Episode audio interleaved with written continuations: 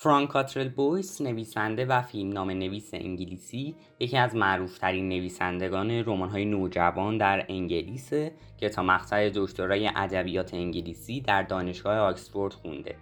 فرانک عاشق کتاب و فیلم و رمان هایی که تا کنون نوشته برنده جایزه های مختلفی شدن و نشر افق ناشر رسمی کتاب های فرانک کاترل بویس توی ایرانه. تا همین لحظه که این اپیزود در حال ضبط شدنه چهار رمان میلیون ها راهنمای اسپوتنیک برای نجات کره زمین پسر بروکلی شگفت انگیز و ربات خرابکار از فرانک کاترل بویس در نشر افق منتشر شده.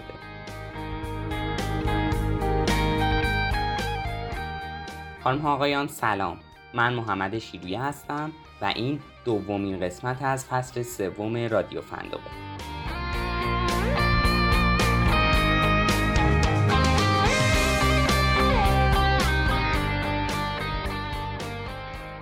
رادیو فندوق صدای نوجوانهای باشگاه کتاب افق و توی این قسمت قرار راجع به آثار آقای بویس صحبت کنیم.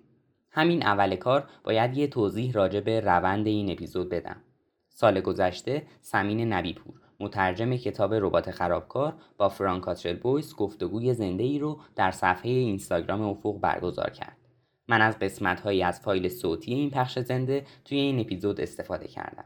لینک این live توی توضیحات اپیزود قرار گرفته پس شما ابتدا صدای آقای بویس رو میشنوید و ترجمه فارسی صحبت ایشون توسط سمین نبیپور بعد از اون یکی یکی میریم سراغ اعضای باشگاه افق Oh, I much prefer being a children's writer because children's books mean everything to me. You know, the books that I read when I was 10, 11 years old, they've really stayed with me and become part of me. There are lots of films that I love, but you don't own a film the way you own a book.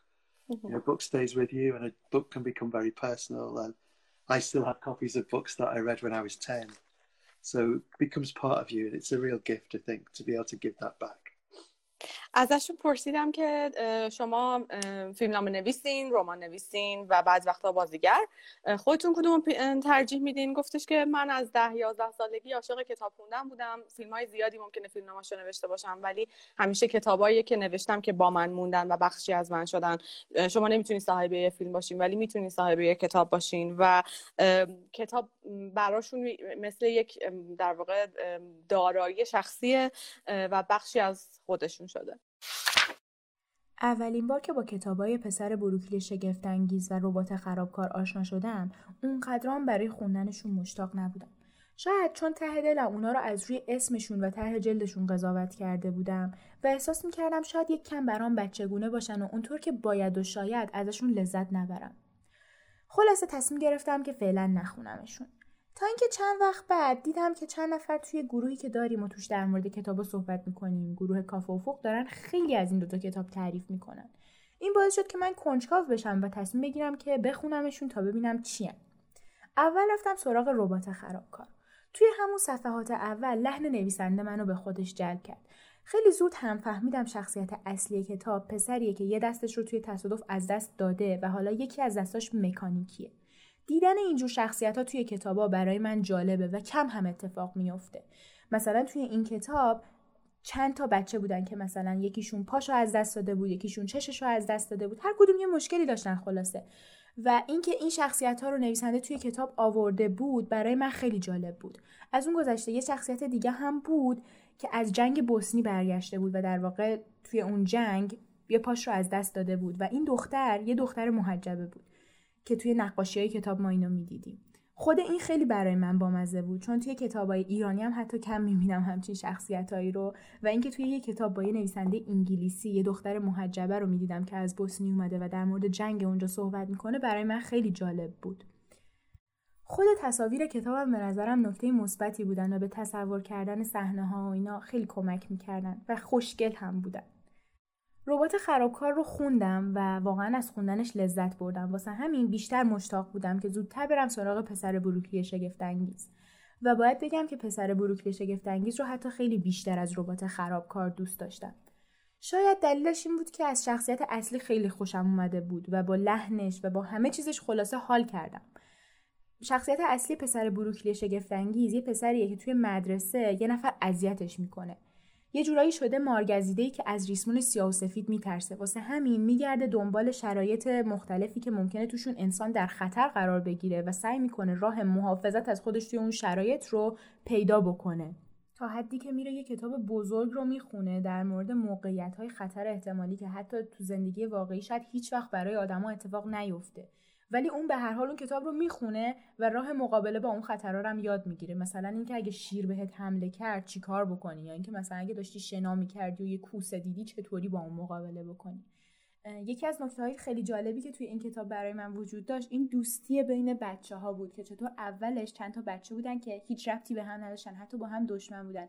ولی رفته رفته اینا با هم دوست می شدن و یه رابطه خیلی خوب و قشنگی رو پیدا می کردن که آدم واقعا از خوندنش لذت می برد علاوه بر اون لحن راوی یه جاهایی یه تیکه هایی بامزه ای داشت یه لحن تنزی داشت که واقعا جالب بود. این متن خود کتابه. میگه مرد نگاهی به من انداخت. بعد تقریبا از اتاق بیرون دوید و در را پشت سرش بست. صدایش را میشنیدم که پشت در ایستاده بود و با خانم استرسلی بگو مگو می‌کرد. خانم استرسلی می‌گفت این کار شماست. شما دکترید. دکتر گفت اگه واگیر داشته باشه چی بهداشت و ایمنی براتون مهم نیست خانم استرسلی گفت البته که بهداشت و ایمنی برام مهمه برای همین دکتر خبر کردم اینطوری اون سالم و ما ایمن میمونیم I mean, it's, I, I find writing a book very difficult, whereas writing a, a screenplay is actually quite easy. Mm-hmm. But it's a lot harder to get a film made than to get a book published because a film costs millions and millions of pounds. And also, you don't have the same control over a film that you do over a book, you know. And also, a, a film, if it doesn't work, it just disappears. Mm-hmm. Whereas with a book, you've put so much of yourself into it that even if one person loves it, it was worth it. ازشون پرسیدم و در ادامه گفتن که نوشتن یک کتاب خیلی سخته ولی نوشتن فیلمنامه آسونه.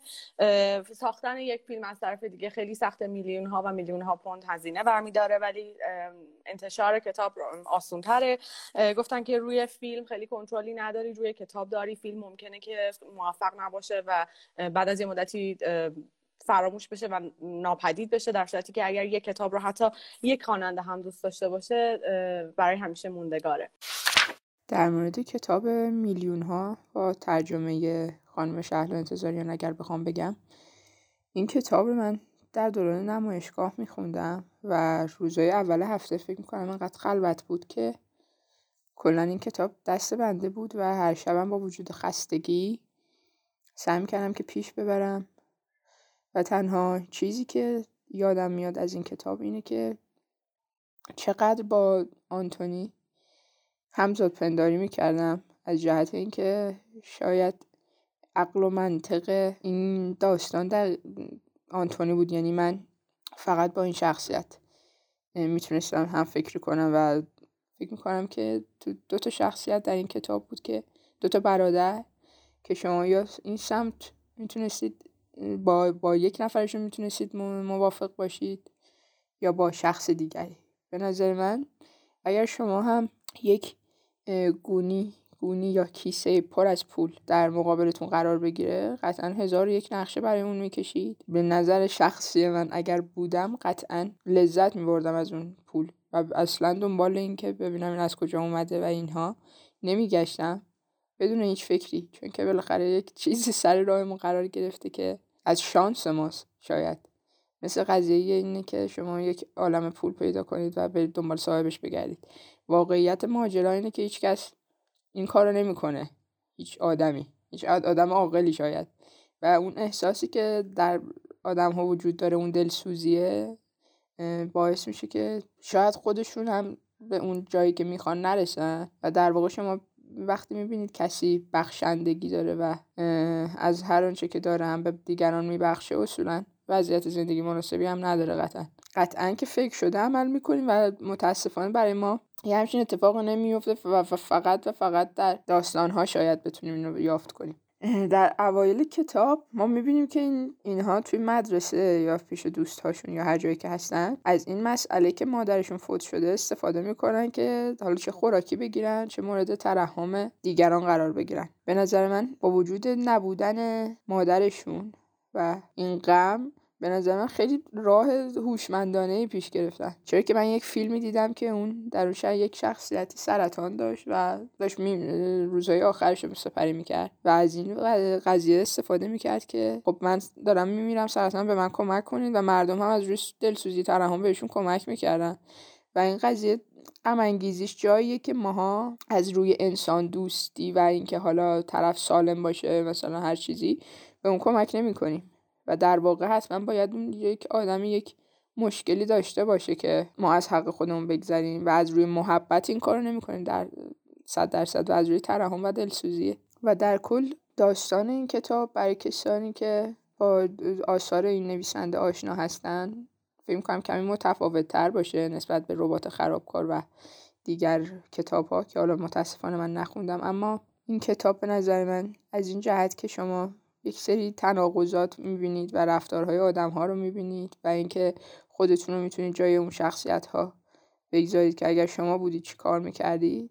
در واقع ذهن شما رو به چالش می‌کشه و به نظر من جذابیت این کتاب دقیقا همینه. یعنی کتاب های دیگری هم هستن که بیشتر از این کتاب دوست داشته باشم اما به شدت ذهن من رو درگیر کرد. به هر وقت که میخوندم می‌گفتم خب ماهد تو اگر میلیون ها دلار پول به دستت برسه چی کار می‌کنی؟ شما هم فکر کنید ببینید اگر میلیون ها پول به دستتون برسه از راه راهی که نمیدونی چیکار میکردید باش I think the thing about um, writing a film with someone like Danny is that you have lots and lots of conversations about how a story works. so when you, when I come to writing the book, I always try to make my books not like films because I can write a film if I want to write a film. so uh, I try to do kind of crazy things in a book that you would never dream of doing in a film. But I still have that. Um, I, I, still love hearing the way a filmmaker thinks mm-hmm. about how a story works. You know, as a, as a kind of machine. You know, because filmmakers are very clear about this goes here and this goes there, and you must feel this here and you must feel that there. But uh, I, I like the fact that books are very different from that. Mm-hmm. But at the same time, I love the discipline of the way they think. ازشون پرسیدم که شما با بعضی از بزرگترین نام های صنعت در واقع فیلم کار کردین مثل دنی بویل فوقلاده و پرسیدم که چطور این تجربیات در واقع نوشت اون ساید رمان نویس شما رو تحت تاثیر قرار داده گفتن که سوال خیلی جالبیه گفتن که همیشه سعی می‌کنم از اون شکلی که در واقع فیلم نوشته میشه دوری کنم برای نوشتن کتاب چون که دلم می‌خواد که تو نوشتن کتاب کارهای خیلی دیوانوار بکنم هر, هر چیزی که به ذهنم میاد رو بنویسم. ولی از طرف دیگه برام جالبه که بدونم که یک فیلمساز چجوری فکر می‌کنه به خاطر اینکه اونا باید به همه جوانب در واقع ساختن فیلم فکر بکنن و خیلی دیسیپلین دارن خیلی منظمن و این چیزاش برام خیلی جالبه به خاطر اینکه ساختن فیلم مثل یک ماشین میمونه که قشنگ همه چی باید معلوم باشه که کجا قرار می‌گیره و گفتش که ولی توی, توی کتاب هر کاری که دوست داشته باشم می‌کنم. من هم کتاب ربط خراب کار خوندم هم کتاب پسر بروکلی خواه و پسر بروکلی زیاد خوشم نمیاد برای همین امرو می‌خوام نقدم رو درباره ربات خرابکار بگم. وقتی اول کتاب ربات خرابکار مامونم واسم خرید اول یکم از ظاهرش فکر کردم نه ممکنه زیاد ازش خوشم نیاد. و ولی خوندمش. و به خودم گفتم همیشه از جلد کتاب نمیشه فهمید این داستانش خوبه یا بد. برای همین شروع کردم خوندم و وقتی داشتم میخوندم اولش قلم آقای کاتربوری سکان ترسناک بود و درحال آور و خوب. برای همین یکم داشتم خودم می‌گفتم که این کتاب ادامه بدم. برای خوب بود. و ادامه دادم. تا یه جایی که دیگه فکر کردم که بقیه داستانم همجوری که اولش همجوری پیش میره هم حوصله سر بر بشه برای همه گذاشتم زمین. و آوردن کتاب پشتشو کردم. پشتشو خوندم. گفتم ممکنه بدم نباشه. دوباره خوندمش. و یه دفعه حس لذت بردن به من داد و نتونستم بزنم روی زمین. وقتی موقع نهار شد نهار اصلا نهار رو همینجوری گفتم باشه باشه میام می‌خورم میام ولی هنوز تو کتاب بودم. وقتی من کتاب داشتم میخوندم حس کردم توی دنیای کتابم. وقتی کسی بیرون صدا می‌زد مثلا بعد رفتیم بیرون بعد منم بیا بیرون منم گفتم نه نه بذار نه بذار اینو تمام کنم بعد. همچنین شروع کردم خوندم. انگار من جای کاتر بویس بودم.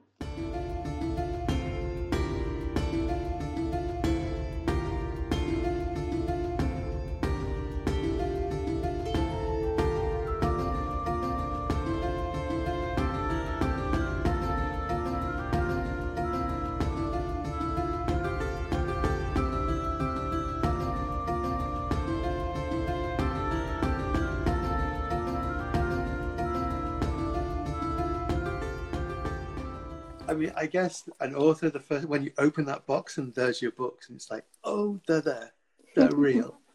But also when I was, that's the that's the author.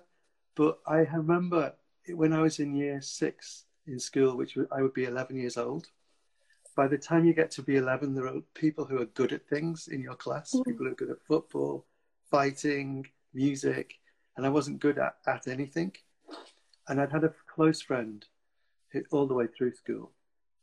And in year six, he was off ill.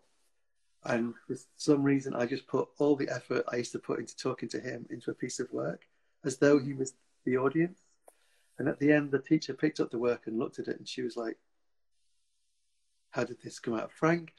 And she read it out loud to the class, which was absolutely amazing to me because that's when I thought, Oh, you can be good at words the way people are good at football or good at music or good at drawing or good at fighting you could be good at words. And that's when i started to notice words. And that was like another tingly moment you know i'd met my thing. And i still feel like that. If i'm if i go to the premiere of a film um of, of my one of my films i'll always stand at the back mm-hmm. because i was at the back of the class that day and i look at the backs of people's heads and i'm back oh. in Mr. Paul's class. Do, do, you know what I mean? It's I'm back at the back of the class, thinking, oh, somebody else is saying my words. Margot Robbie is saying my words. Or ازشون پرسیدم که اولین بار که متوجه شدیم که اوکی من الان میتونم به خودم بگم که من نویسندم گفتش که واقعا هر کدوم از جواباش اصلا عجیبیه. گفتش که وقتی که اولین بار یک جعبه رو باز کردم که کتابام توش بود و نگاه کردم و برشون داشتم و گفتم که اوکی این, این واقعیه و این اتفاق افتاد و این کتاب من احساس کردم که اینجوریه. ولی گفتش که شاید اگر که بخوام دقیق تر بگم باید برگردم به کلاس ششم. وقتی که 11 ساله بودم گفت وقتی که شما وارد کلاس ششم میشین دیگه تقریبا معلومه که هر کدوم از بچه ها تو چی خوبن. یکی فوتبالش خوبه یکی کشیش خوبه یکی درسش خوبه یکی تو موزیک خوبه. من تو هیچی خوب نبودم. و یک دوست خیلی صمیمی داشتم که در تمام سالهای مدرسه با هم بودیم و اون در کلاس ششم مریض شد. گفت هر چیزی که می‌خواستم بهش بگم رو به جای اینکه به اون بگم مینوشتم. و بعد یک روز معلمم متوجه شد که من همچین چیزی دارم. نگاه کرد و گفت انگار که دوستم رو مخاطب خودم می‌دونستم وقتی که داشتم مینوشتم. که معلمم کتاب رو پیدا کرد بلند برای همه خوند و خیلی تشویقم کرد و گفتش که خیلی احساس کردم که از واکنشی که گرفتم از تشویقی که شدم و از اثرگذاری کلمه ها به چرستم که پس میشه که آدم توی در واقع قصه و واژه و کلمه و داستان خوب باشه. گفتش که هنوز هم که به مراسم افتتاحیه فیلم هم که میرم مثل اون روز توی کلاس شیشم عقب وای میسم که بتونم از پشت همه رو ببینم چون اون روز پشت وایستاده بودم. تای کلاس نشسته بودم گفت میگه همیشه عقب وای میسم و خیلی برام جالبه خیلی برام هیجان انگیزه که یک نفر دیگه ای می‌تونه کلمه های منو بگه. و میگه عقب وای میسم حتی اسم می‌بره میگه که به نظرم هنوز خیلی جالبه که مثلا یه بازیگری مثل مارگو رابی داره کلمه هایی رو میگه که در واقع من نوشتم. Because she has a big thing here. I had to say her name. I had to. کتاب میلیون ها ماجرای دو برادر هشت و یازده ساله به نام آنتونی و دامیانه که علاقه مندی های عجیب و غریبی دارن. مثلا یکیشون عاشق ملک و املاکه و یکی دیگه همه زندگی شده قدیس ها و فرشته های حامی. این دو برادر با پدرشون زندگی می‌کنن و مادرشون فوت کرده. داستان از جایی شروع میشه که بسته ای پر از پول از قطاری در حال حرکت به زمین میافته و دامیان و آنتونی یه دفعه پولدار میشن. اونا تصمیم می‌گیرن به کسی چیزی نگن و راز پولها رو برای خودشون نگه میدارن. حالا می‌تونستن هر چی عشقشون کشید بخرن.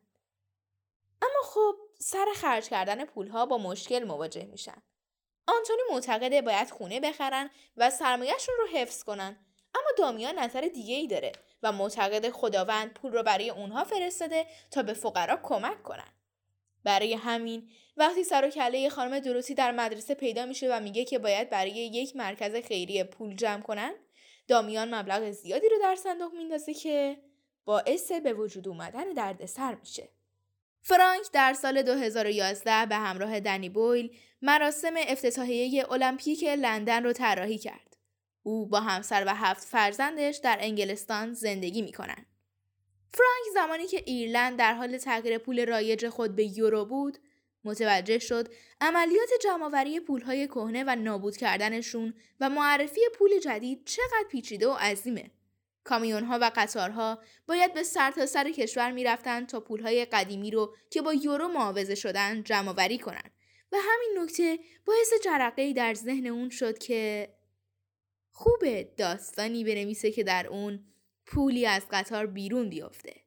پولی که به دست دو پسر بچه میفته و برای خرج کردنش فقط و فقط چند روز فرصته. کشمکش ها و چالش هایی که با پول در زندگی این دو برادر و پدرشون به وجود میاد به مخاطب فرصت میده تا خودش رو جای شخصیت های اصلی بذاره داستان رو مزه مزه بکنه و از خودش بپرسه اگه من صاحب میلیون ها پول بودم باهاش چیکار میکردم I've always loved children's books. Um, you know, I've still got the books that I read as a child. I still keep them close to me. But I'd always been a writer, and I went to interview someone who had had a very difficult life. She had been, this is a long story, okay, but she was a Roma gypsy, and they there had been a program in her country in Switzerland to take Roma gypsy children into care so that they would become better Swiss citizens and not be who they really were, not be Roma gypsies. Mm. And so they were taken away from their parents. And this was in the 19, this was like in the 1950s. And I went to interview a woman who had grown up like that. She'd grown up in a big institution and lots of bad things had happened to her. Her own children had been taken into care and it had been very, very difficult. And it had been this big, loveless institution. Mm. When I met her, she was this really, she was a writer, she was very successful, she was really wonderful company to be around. But she'd been a very difficult child in that home. And I, I was interviewing her and I asked her this question. I said, How did you know growing up? Because you were taken into this institution very young. How did you know that there was more to life? How did you know that you deserved more? How did you know that this wasn't right? And she said, I read Heidi.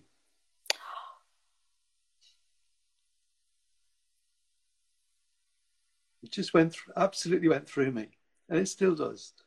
That little girl in a place like that, and they gave her Heidi because it is the great Swiss kind of national book, and they didn't. They thought it would make her into a better Swiss citizen, but it just freed her soul.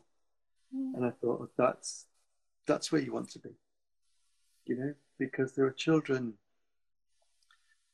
who are still who are imprisoned like she was imprisoned, you know, in but in their minds as well, you know, ideas about masculinity, ideas about class, ideas about nationality, ideas about race that kind of imprison people. And a book can set you free from those, you know, and give you comfort. You know, this year has been very hard for everybody. And I keep meeting people who say, so I reread the book that I read as a child that made me happy as a child, and it gave me back that happiness. So I think you know a book that you read as a child has an enormous power to set you free and to comfort you. And what more could you possibly do for people? واو اوکی هم خودش خیلی احساساتی شد هم من واقعا ازشون پرسیدم که چرا رمان کودک و رمان نوجوان شروع کردی به نوشتنش توضیح داد اولش گفتش که داستانش خیلی طولانیه. گفتش که من همیشه نویسندگی می‌کردم. درسته یه مدتی به عنوان ژورنالیست و در واقع منتقد ادبی در مجلات و روزنامه ها کار می‌کرد قبل از اینکه نویسنده بشه. گفتش که با یک خانومی مصاحبه کردم. یک خانم سوئیسی که جزو یک در واقع یک از شاید بشه گفت اقوام کولی هایی بودن که در اون قسمت زندگی می‌کردن و بعد دولت سوئیس میخواستشون که اونا رو از اون حالتشون در بیاره. بچه ها رو در سن کم از پدر مادراشون جدا می‌کرد و می‌برد به یک سری مؤسسه هایی که با سختگیری در واقع ذهن و روح بچه ها رو از اون حال هوای زندگی در واقع قدیمی و قبلیشون از پدر مادرشون جدا می‌کرد. ذهن و روح بچه ها رو جوری پرورش می‌دادن که بشن شهروند برتر سوئیس. یعنی هم نجات پرستی درگیر بوده هم تبعیض هم در واقع تزریق افکار خیلی افراطی و نجات پرستانه و تبعیض آمیز در واقع برای بچه ها که از اون فضا جدا بشن. اون رو زمانی که ایشون با اون خانم مصاحبه کرد اون خانم تبدیل شده بود به یک نویسنده خیلی معروف و موفق. ازش پرسیده که چطور وقتی که خودت اونجا زندانی بودی توی اون مؤسسات؟ دقیقا از کلمه زندانی استفاده کرد. در اون مؤسسه زندانی بودی و همه چی به مغزت و روحت تزریق می‌شد. چطور فهمیدی که چیزی بیشتر از این در زندگی وجود داره. چطور فهمیدی که بیشتر از این شایستگی داری در زندگی و این همه اون زندگی اون ماجرا نیست که باید به سر تو بیاد؟ خانم هم در یک کلمه بهش توضیح داده که من هایدی رو خوندم. هایدی همونطور که می‌دونین یکی از کتاب هایی که در واقع سوئیسیا خیلی بهش مفتخرن بسیار کتاب ادبی ارزشمندیه میراث در واقع ادبیات کودک و نوجوان در جهان امروز حساب میشه. اونا کتاب رو بهش داده بودن در اون مؤسسات با سختگیری تمام جایی که بچه های دیگه زندانی بودن مدتی بعد بچه های همین خانم رو ازش می‌گیرن. هایدی رو بهش داده بودن برای اینکه یک شهروند صد درصد سوئیسی خیلی کلاسه شده بسازن ولی نتیجهش این بوده که اون خانم روحش با واقعا با خوندن هایدی از زندان فرار کرده از زندان آزاد شده. ماجراهایی مثل مرد سالاری مثل ملیت مثل نجات دیگه براش مفهومی نداشته. و گفتش که کتاب ها می‌تونن شما رو آزاد کنن کتاب ها می‌تونن به شما آسایش ببخشن. گفتش که در این سال گذشته در این یکی دو سال گذشته که به خاطر پندمیک زندگی خیلی سخت بوده. افراد زیادی با افراد زیادی صحبت کرده همه گفتن که I'm sorry taking too long I'm sorry I'll just no, no, no. finish soon I'm sorry گفتش که okay. آدم های زیادی because it started to snow oh that's nice آدم های زیادی بهش گفتن که ما داریم کتاب هایی که در بچگی خوندیم رو دوباره می‌خونیم و احساس آسایش می‌کنیم و احساس امنیت بهمون به دست میده با خوندن اون کتاب ها و گفتش که کتابی که در کودکی می‌خونی می‌تونه آزادت کنه و چه کاری مهمتر و ارزشمندتر و بزرگتر از این که برای بچه ها بشه آدم کتاب بنویسه. قراره که در مورد کتاب راهنمای اسپوتنیک برای نجات کره زمین که نوشته فرانک کاترل بویس و ترجمه خانم بیتا ابراهیمیه حرف بزنم. ماجرای داستان در مورد یه موجود فضاییه که با شخصیت به اسم پرز آشنا میشه. من قراره که در مورد شخصیت پرز حرف بزنم. شخصیتی که دیدش نسبت به جهان خیلی فرق داره. از طرفی هم وقتی که با اسپوتنیک آشنا میشه همه آدما اسپوتنیک رو شبیه یه سگ می‌بینن اما پرز اونو شبیه یه آدم فضایی می‌بینه. پرز یه بچه هفت ساله است. تقریبا هشت تا نه سال میشه گفت. اینجوراه و با پدر بزرگش زندگی می‌کنه. نکته مهم داستان اینه که بهتر بگم نکته مهم نه. نکته که خیلی چشمگیره در مورد شخصیت پرز اینه که پرز اصلا با آدم های ارتباط برقرار نمی‌کنه. حرف نمی‌زنه باشون و ارتباطی که با اسپوتنیک هم برقرار می‌کنه از طریق ذهن خانیه یعنی از طریق ذهن یا همون تلپاتی با هم دیگه مکالمه می‌کنه. به صورت گفتاری و شفاهی ما از پرس هیچ نشونه گفتاری نمی‌بینیم. اصلا هیچ علاقه نداره که با آدم ارتباط برقرار کنه. نشانهایی که ما توی کتاب از پرز ببینیم شبیه بچه های اوتیسمه ولی باید بگم که نه پرز اوتیسم نیست. شاید بشه گفت که پرز شبه اوتیسمه. چون که علامتی که بیشتر ماها توی بچه های اوتیسم می‌بینیم. اینه که حرف نمی‌زنه ولی این تنها علامت و مهمترین علامت اینجور بچه ها نیست. پس ما هم نمی‌تونیم که به صورت قطع بگیم که پرز شاید یه بچه اوتیسمه. من می‌تونم با قطعیت بگم که پرز قطعا اوتیسم نیست. چرا؟ چون که فقط علاقه ای نداره که با بقیه ارتباط برقرار کنه.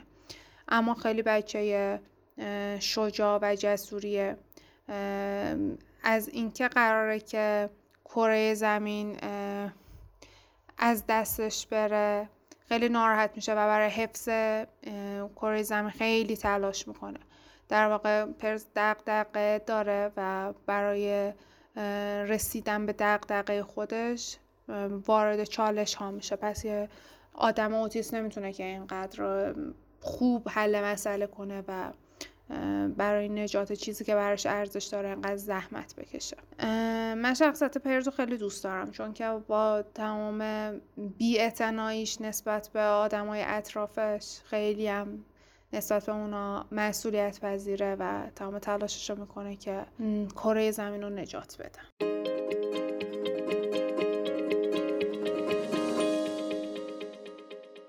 Well, for this book, Yes, very much so, because this is a boy who changes colour. And uh, when well, I was mm.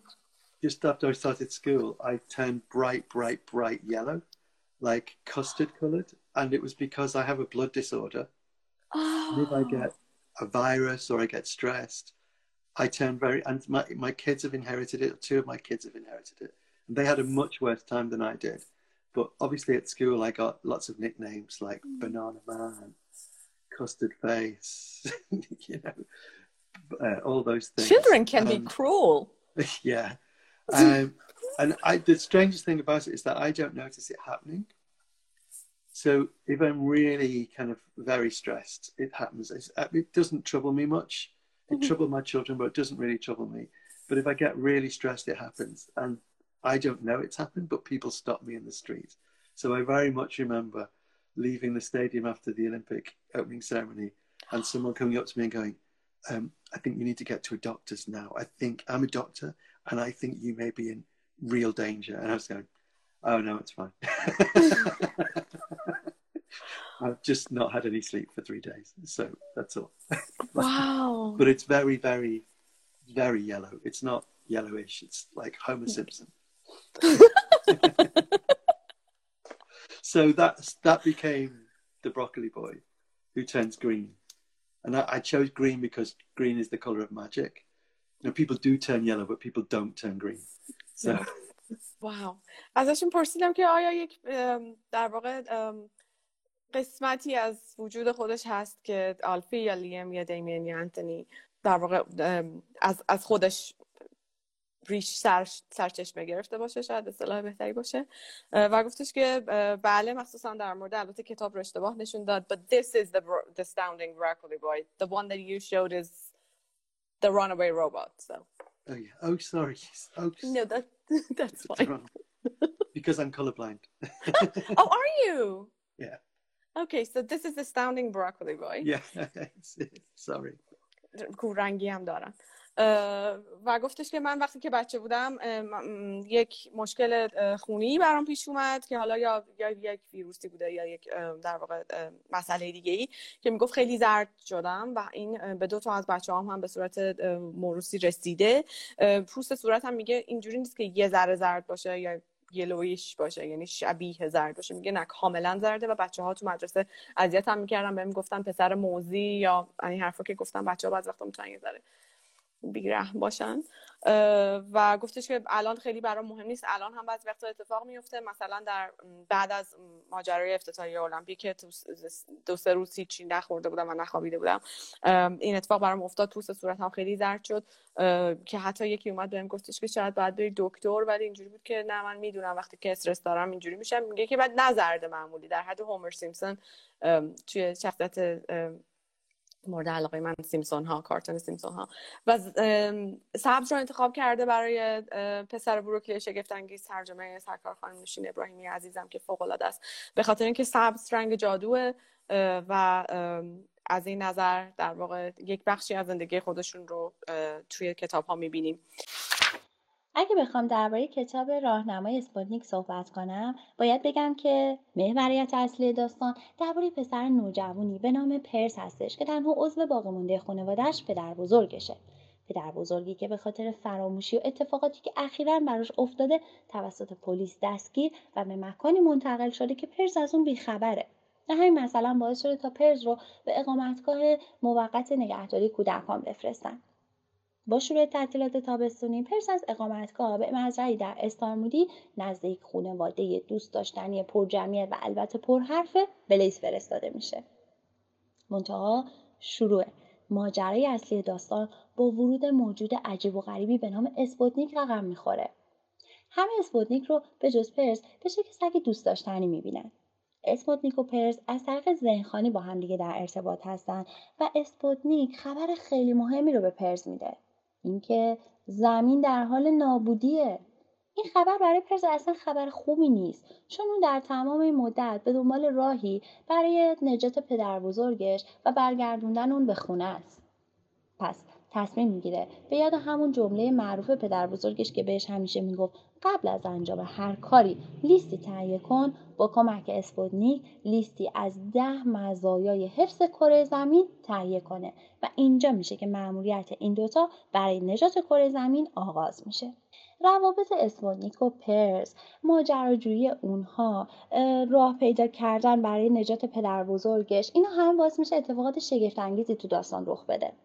اما خب من فکر می‌کنم در حین خوندن رمان ما با یه مسئله دیگه مواجه میشیم و اون مسئله مفهوم خونه هستش. خونه در تعریف عام به معنای محدوده اختصاصی هستش با افرادی که به عنوان خانواده تو اون سکونت دارن. سوزان کلیتون روانشناس محیط زیستی معتقده که خونه یه فرد بخشی از تعریف اون از خودش هستش. فرد دلش می‌خواد به مکانی تعلق داشته باشه که این مکان خاص و منحصر به فرد خودش باشه. در طول داستان پرس هم به دنبال همین مفهومه. نجات پدر بزرگش، بازگشت اون به خونه، حتی اگه زمین در حال نابودی باشه.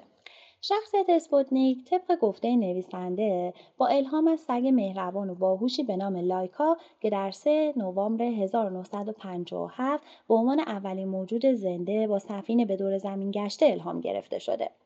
درباره ایده داستان هم خود نویسنده اینطور میگه که ایده نوشتن داستان این بوده سگ کوچولوی گم شده ای که به دنبال خونش میگشته. من فکر کردم به جای که بخوام دیگه بیشتر از این درباره کتاب صحبت بکنم بیام فهرستی از ده جمله ای که داخل کتاب گفته شده برای شما بگم تا شاید با این ده جمله شما بیشتر به مفهوم خونه فکر بکنید و مشتاق بشین که کتاب رو بخونید. فهرست من اینطور شروع میشه. مورد اول آدم ها فکر می‌کنن اگه کسی حرف نمی‌زنه چیزی هم نمیشنوه. مورد دوم با رفتار خوب می‌فهمی که وقتی نمی‌دونی چی کار باید بکنی چی کار کنی. مورد سوم آدم مفیدی باش. زندگی شبیه آشپزخونه است. اگه همینطور بیستی و کاری نکنی به هیچ جا نمی‌رسی. مورد چهارم کجا زندگی می‌کنی؟ هر جا که باشم زندگی می‌کنم. مورد پنجم دنیا انصاف نداره. شاید اصلا ارزش نجات دادنم نداشته باشه. مورد ششم حیرت انگیزه.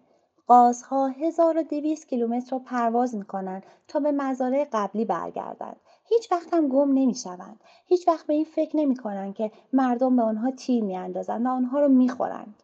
فکر کنم خانه خانه است. حتی اگر مردم به سویت تیر بیاندازد مورد هفتم. خانه یک ساختمان نیست. خانه دیگرانی هستند که با تو بودند. مورد هشتم. بعضی اینطوری هستند. دوست ندارند یک جا بمانند. دلشان می‌خواهد جابجا شوند. مورد نهم. معماری چیز جالبی نیست خانه یک ساختمان نیست مردم ساختمان ها را ترک می کنند خانه ها خراب می شوند و فرو می ریزند. سیاره ها کوچک می شوند. خورشیدها منفجر می شوند. سیاره هایی به دنیا می آیند و سیاره هایی نابود می شوند. خانه جایی روی نقشه نیست. خانه جایی نیست که از آن میایی. جایی است که به سوی آن می روی. موضوع این است که کجا حس می کنی در خانه هستی. ساختمان ها فقط نقاطی روی نقشه هستند که کمک می کنند راحت را پیدا کنی. مورد دهم جهان از زمان بیگ بنگ دارد برای ماجراجویی به سوی ناشناخته ها می رود. اما زمانی خواهد رسید که برمیگردد به سمت نقطه آغازش. همه چیز به سمت خانه برمیگردد. هر چیزی که خراب شد درست می شود.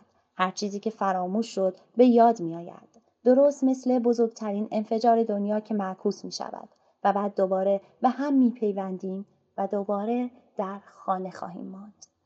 در پایان با یک شعری از سهراب معرفی خودم را از این کتاب تموم می‌کنم. شعر معروف سهراب سپهری که میگه خانه دوست کجاست؟ هر کجا هستم باشم. آسمان مال من است. خانه دوست کجاست؟ در فلک بود که پرسید سوار آسمان مکسی کرد. رهگذر شاخی نوری که به داشت به تاریکی شنها بخشید و به انگشت نشان داد سپیداری و گفت نرسیده به درخت کوچه باقی است که از خواب خدا سبزتر است. و در آن عشق و اندازه پرهای صداقت آبی. Okay, so um, I can I can continue forever, but um, I know that um, this has been too much asking for you. I, I thank you again for taking the time. And if there is anything you are, uh, if you want to say anything to your Iranian rider, um, readers, we gladly Just hear it now. Thank you so much for reading. It's a, you. I cannot begin to tell you what a thrill it is to me to see these pages. The pages just look so beautiful. It, it just, that just looks so beautiful to me, you know. And it's a real honor to have been here today, and a joy to be listening to you. It was just really, Thank really you. wonderful. Look at that page. Look at that page. I know. Yeah, it's fantastic. Thank you so much. Thank you so much. And I, I really hope that I can get there in person one day when the world is different. Mhm, Okay. mhm. Thank you so much for everything. Thank you. And Good Hafez. خدافز سوال آخرم این بود که یعنی گفتم اگر که حرفی نکته چیزی دوست دارم به مخاطبای ایرانیشون بگن. گفتن که خیلی خوشحالم از اینکه تونستیم با هم صحبت کنیم. خیلی خوشحالم خیلی قشنگ صفحات کتاب و اون در واقع کلمه هایی که روی کتاب چاپ شده منظورشون فکر کنم خط فارسی بود. خیلی خوشحالم و ممنونم ازتون که کتاب من رو می‌خونین و امیدوارم که دنیا به شکل دیگه باشه که ما بتونیم همدیگر رو رو در رو ببینیم. Dear Mr. Cuttrell Boyce, Hi. Different languages tie people together, and so do books. This episode of Radio Fandog is called The Astounding Mr. Boyce, a little play on words with the title of your book, The Astounding Broccoli Boy. In this episode, we heard the voices of teenagers and adults who have read your four published books in Ofok, talking about their own personal reading experience and how they felt while reading your books and what went through their minds after finishing them.